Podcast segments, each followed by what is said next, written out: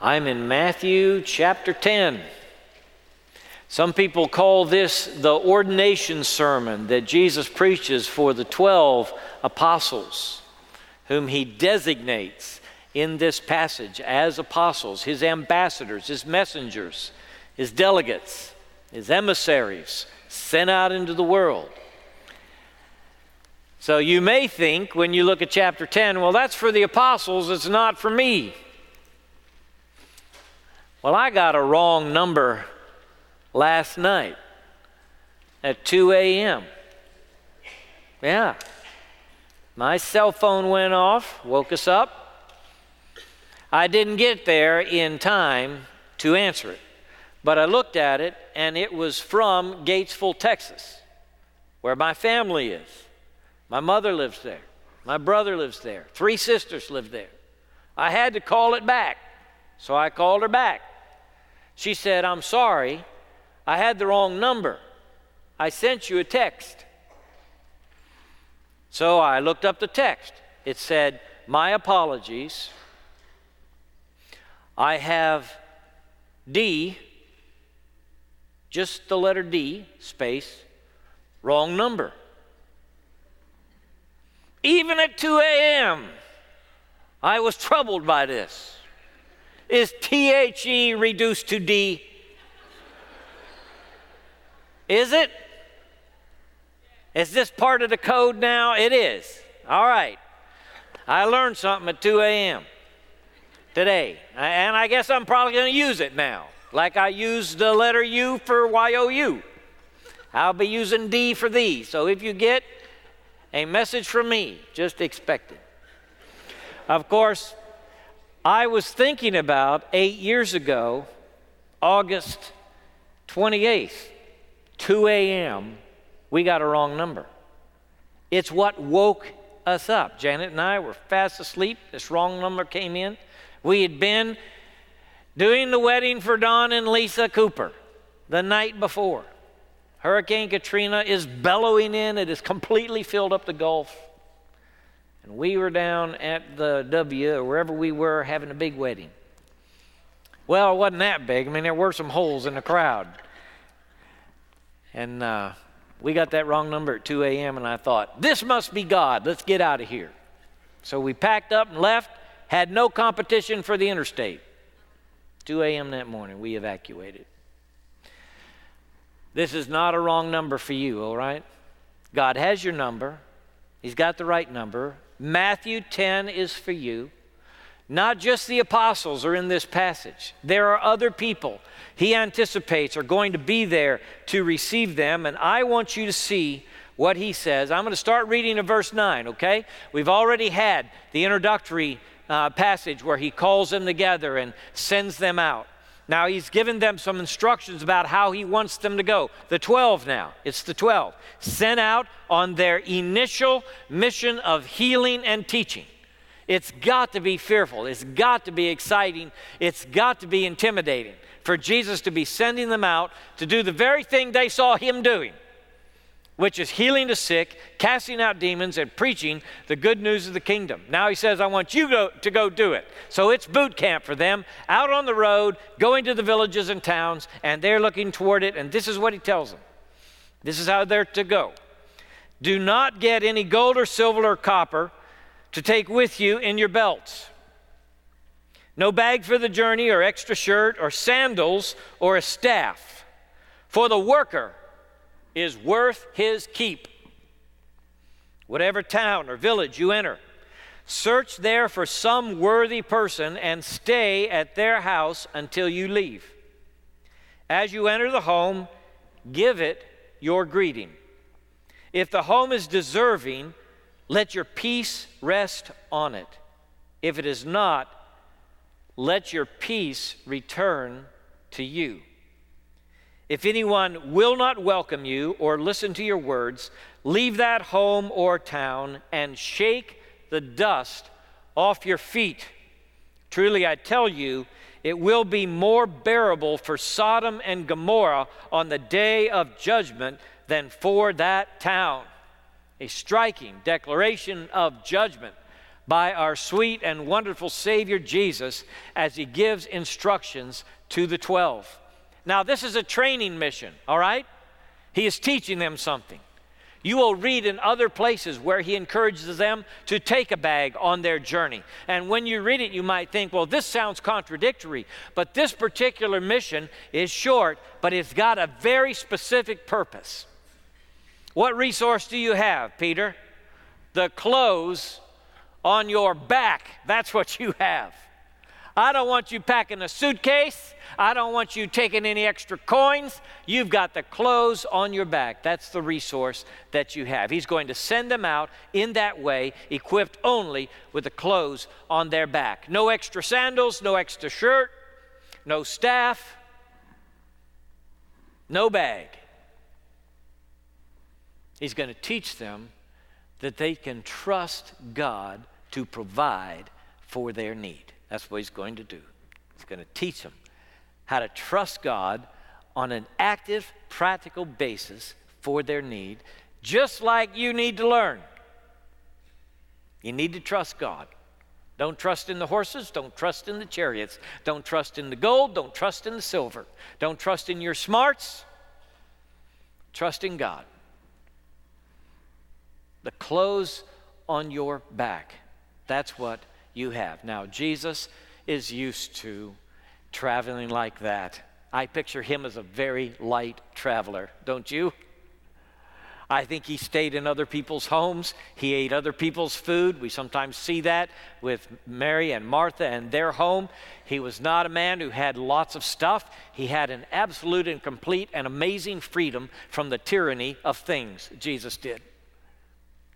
Stuff just didn't matter much to him. He taught his disciples look, God makes the flower, it has better clothes than even Solomon. In all his glory and wealth, he wasn't dressed like one of those flowers.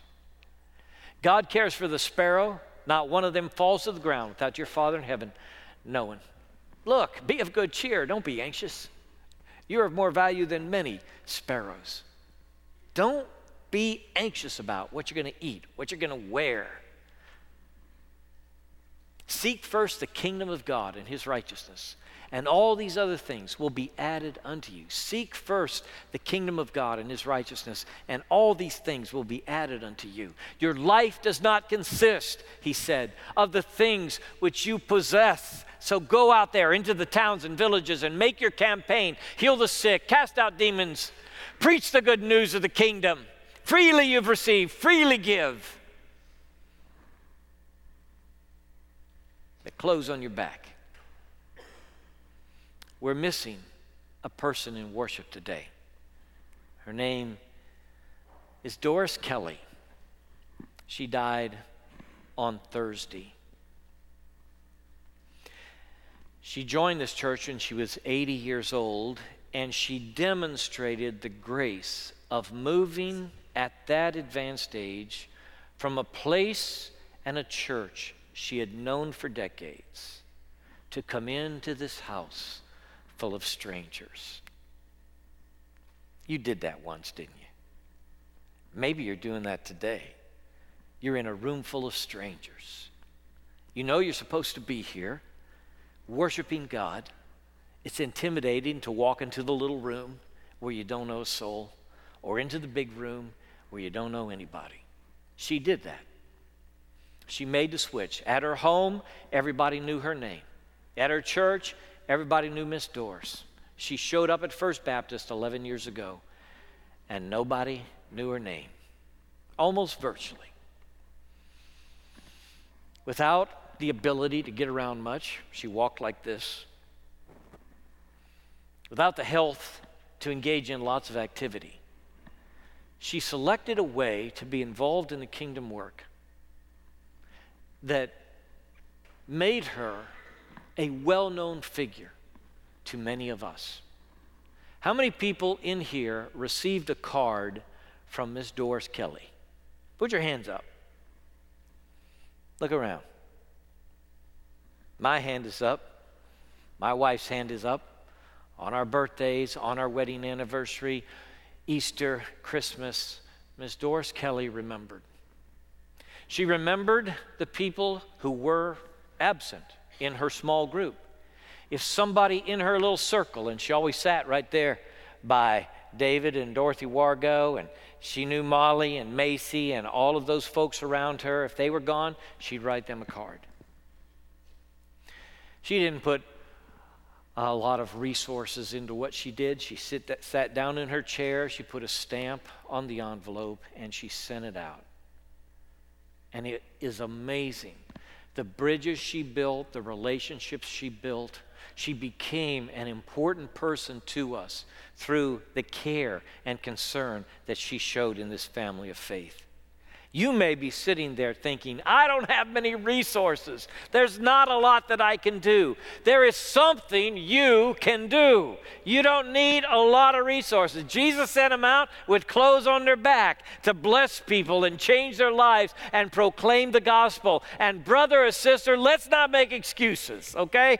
Let's not say we can't. Let's instead ask the Holy Spirit to show us, like He did Miss Kelly, how we can build bridges to people, how how we can demonstrate that they are important to us, how the love of God can be evident through us, through our pen, through our card, through our word, through our encouragement. As I told the group yesterday, I love Miss Doris and she loved me, okay? And I'm a miserable excuse sometimes for a preacher. And despite all my failings and failures, she loved me. And I told him, I am not under the illusion that she was perfect. But I am under that impression. She was that kind of person. She was saintly and a beautiful person who demonstrated this very text how God uses even meager resources of strength and, and mobility to bless others. The clothes on your back, he said to Peter, James, and John. And then he said, Your keep for your work. Now, this text has been used through the generations by people who believe that their pastors should be paid. There are some people who think you ought to, ought to do the work of God free. And in fact, we do the work of God free when the ambulance sounds, we do not ask the question, can this person really help me financially? We go to the hospital. Amen? If the phone rings and somebody needs us, we do not check their giving record to see if we should go help them. We go. We offer our prayers, our support, our kindness and compassion and love to whoever. It is not for sale, okay?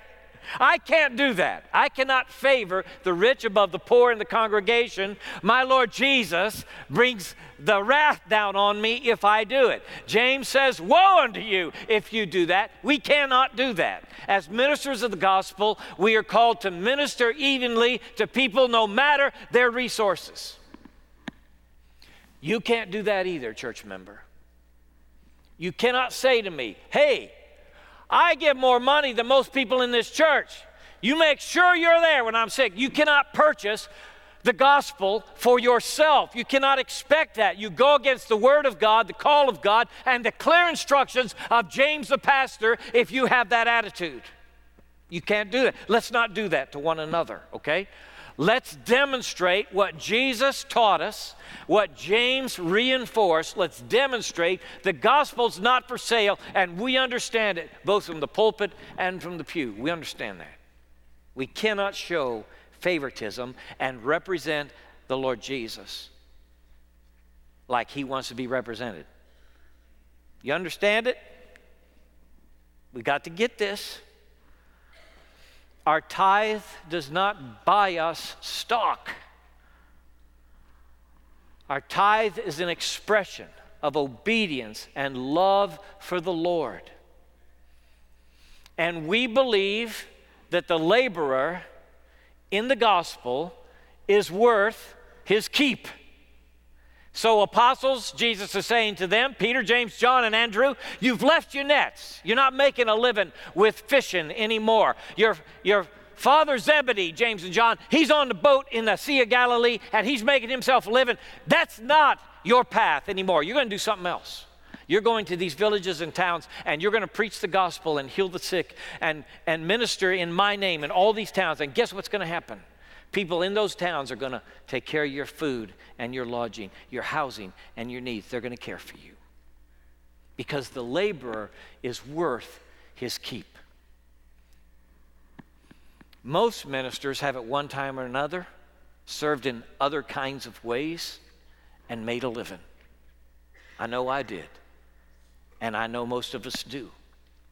It's not that we don't have options or choices as pastors and church staff. It's that Miss Fay feels the call of God to be with those kids, and that's where she is right now. And she's worth her keep, amen?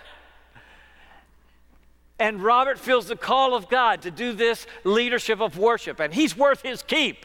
And Jonathan feels the call on him to take care of our young people and minister to them, and he's worth his keep. And on you go through the ministry at people who do not expect to get wealthy by what they do, will live like school teachers or firemen or policemen, folks like that. That's how we're going to live. We know we're not going to get rich doing this work.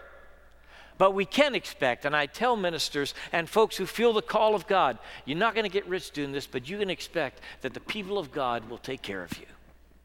Just like Jesus predicted when he sent his apostles out. They're going to take care of you out there. My people are out there. Hey, I discovered that as a boy. We started singing together. Hey, I was in a boy band, all right? I was in a boy band.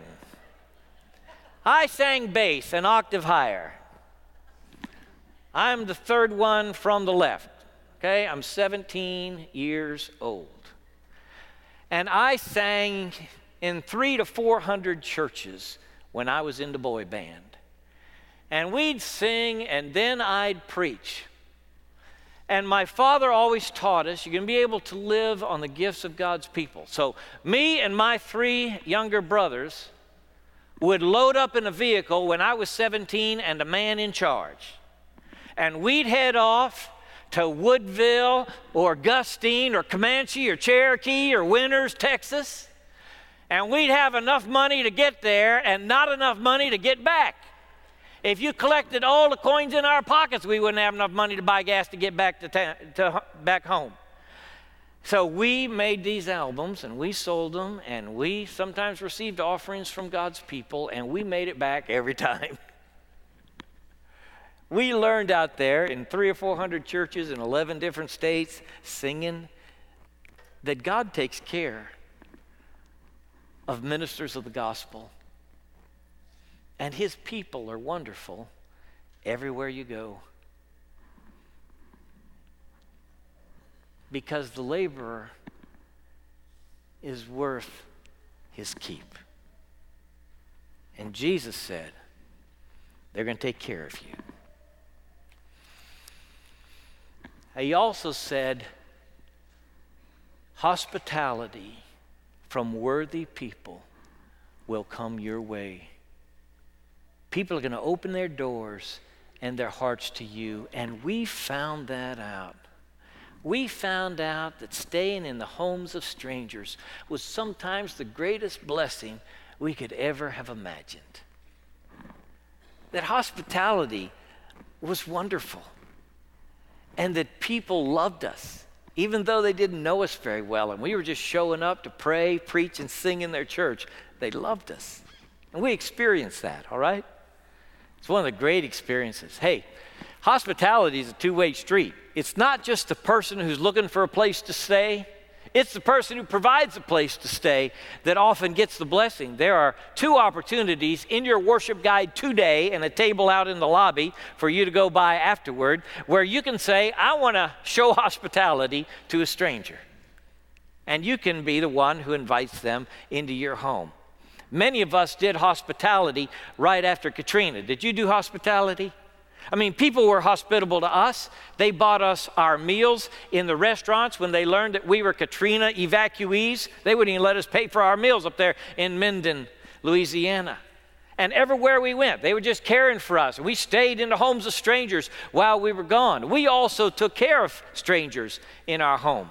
We found out we could put 10 t- uh, chairs around our table if we put the leaf in, and we could serve sawmill gravy and biscuits and sausage in the morning, we could take care of a crew. And we did it over and over again, like many of you did after Katrina, because they were coming in and they were worth their keep.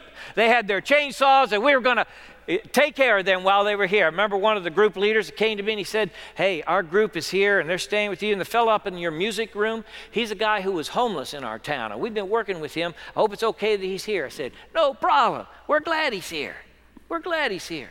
He was a snaggletooth kind of guy, probably in his 60s. I don't think he'd ever been to a dentist. But I know he brushed his teeth because right before he left, he came to me and said, Say, I just want to thank you for the use of the toothbrush in the half bath there. It was in a drawer. And uh, it was kind of different living arrangements back right after Katrina. You know, Rebecca was staying, our daughter was staying with us for a while. She's actually using that bathroom sort of as ba- it was her toothbrush the man had been using.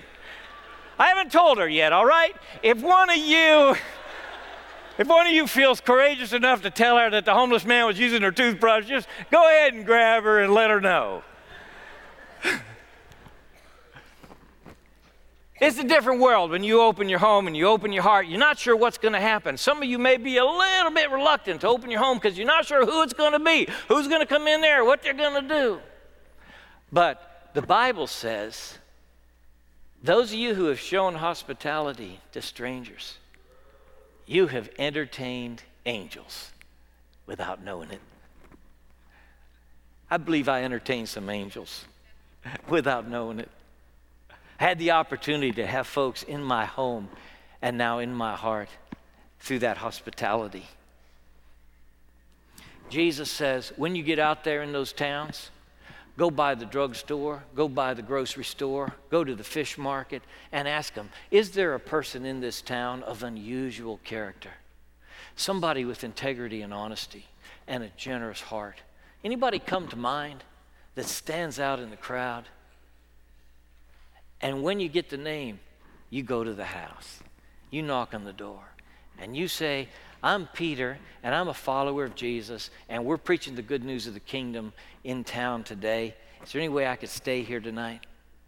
You search them out because there are people like that in every community who just stand out in the crowd. And the folks at the store will know them, and you'll get their name. I read through that, and one of the thoughts I had was God, I want my name to be one of those that shows up.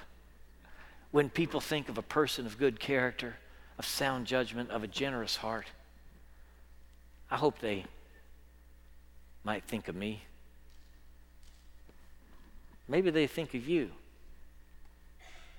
Maybe your name would come to mind. If they were just looking and searching in town for somebody of unusual character. Wouldn't it be nice to know that you had surfaced and that was your reputation? And you got the knock on the door and you got the call? Jesus also prepared his disciples for the reality that sometimes they would be rejected. And he wanted them to have confidence in rejection. All right? And it's very important for you to have confidence in rejection. Rejection is tough. When people say, No, I don't want you here, that's tough on us. It's hard on us emotionally, it's hard on us psychologically, it's hard on our self esteem. We begin to wonder if we're broken, if there's something wrong with us when we get rejection. And Jesus knew as he sent them to the towns and the villages around that there were going to be times that even though a person had a reputation of sound judgment and good character, when they got to that house for whatever reasons, that home would not be open to the peace of God. It would not be open to the good news of the kingdom. It would not be open to their message, and it, they would not be welcome there. And you don't want to stay where you're not welcome. When I read that, I thought there are really people who, though they may have a reputation the peace of God bounces off their heart and home. It cannot get in.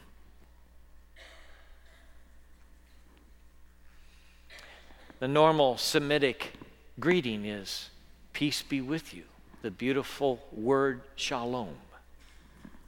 They speak the greeting. The greeting has a power all its own. Turn loose into the atmosphere in that home. When the peace of God is spoken, it has a living presence in the home. And if the home is ready to receive it, that peace rests on it. And there's a sense of atmosphere in the home of the presence and power of God. His peace has rested on that home. And sometimes there is a sense that the peace is not welcome here. If God were to speak his peace upon your home, would it rest there? Could you go into your house in just a little bit and say out into the air in your home, Peace of God, rest here? Could you speak peace to your home and your family and your own heart? And would it be received? Can peace get into you? Are you living in a shell that rejects peace? Are circumstances such in your life that peace can't get in? Are you in perpetual turmoil? Are you anxious and can't get out? Are you trapped in a rat race of mind from which you cannot be delivered? Can you receive the peace of God? This judgment troubles me. Jesus says it's going to be more tolerable for Sodom and Gomorrah in the day of judgment than for the towns and homes that turn you down.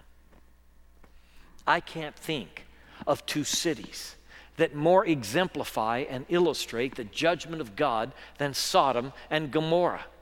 They are infamous in the language and literature of our day. From times gone by, from time immemorial, through generations and millennia of human history, they have represented the worst judgment of God imaginable on a community. Fire and, and brimstone raining down from heaven and destroying every single inhabitant in the home. And Jesus says, if a town says to you, We don't want the kingdom of God here, you're not welcome here, we don't want that message, it will be more tolerable, it'll be easier for Sodom and Gomorrah on the day of judgment than for that town. And I said to myself, Why? Why will the judgment of God fall so severely on the town that rejects the message and the presence of the gospel? Because in Sodom, they never sang a song about Jesus. They never heard the message of Jesus. The good news of the kingdom was never proclaimed like Peter, James, and John spoke it in those towns. And the best thing God ever did was Jesus. The highest revelation he ever made to the human race was Jesus of Nazareth, his own son in flesh.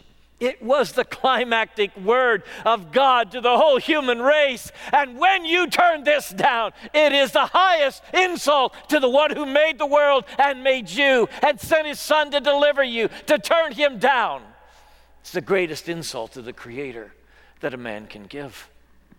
God poured all that he was into his deliverer, this Savior, this unique one and only Jesus.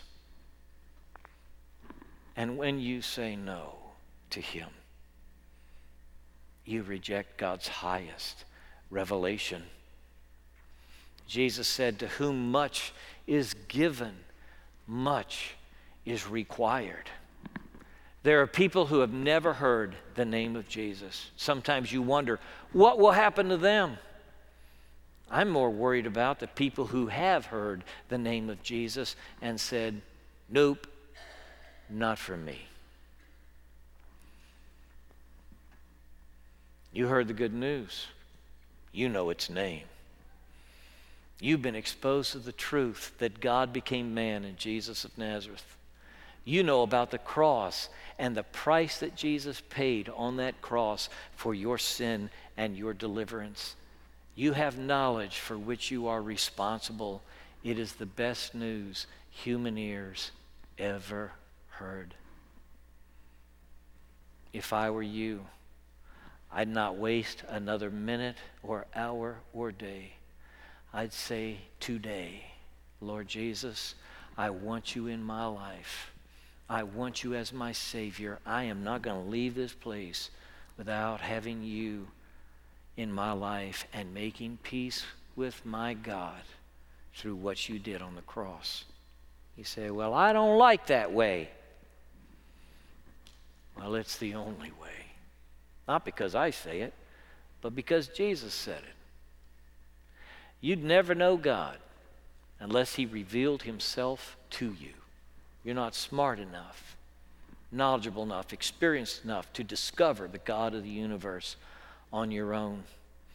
What you had to have was revelation. God coming to rescue you, to find you, search for you, chase you down, and love you to Himself. And He has done all that through His Son Jesus, who lived a perfect life, died on the cross for your sin, and now waits for your answer. The question of a lifetime, the question by which we are judged. What will you do with Jesus, who is called the Christ? Let's bow together. If you've never trusted Christ as Savior, why not open your heart to Him now and receive the peace of God? Why not do it? What holds you back? Holy Spirit, we pray now that you would convict us of our need for a Savior, our need of forgiveness, that you would bring men and women, young people, to yourself. God, forgive us when we've been resistant to your Spirit. Help us to hear your call and answer. In the name of Jesus, we pray. Amen.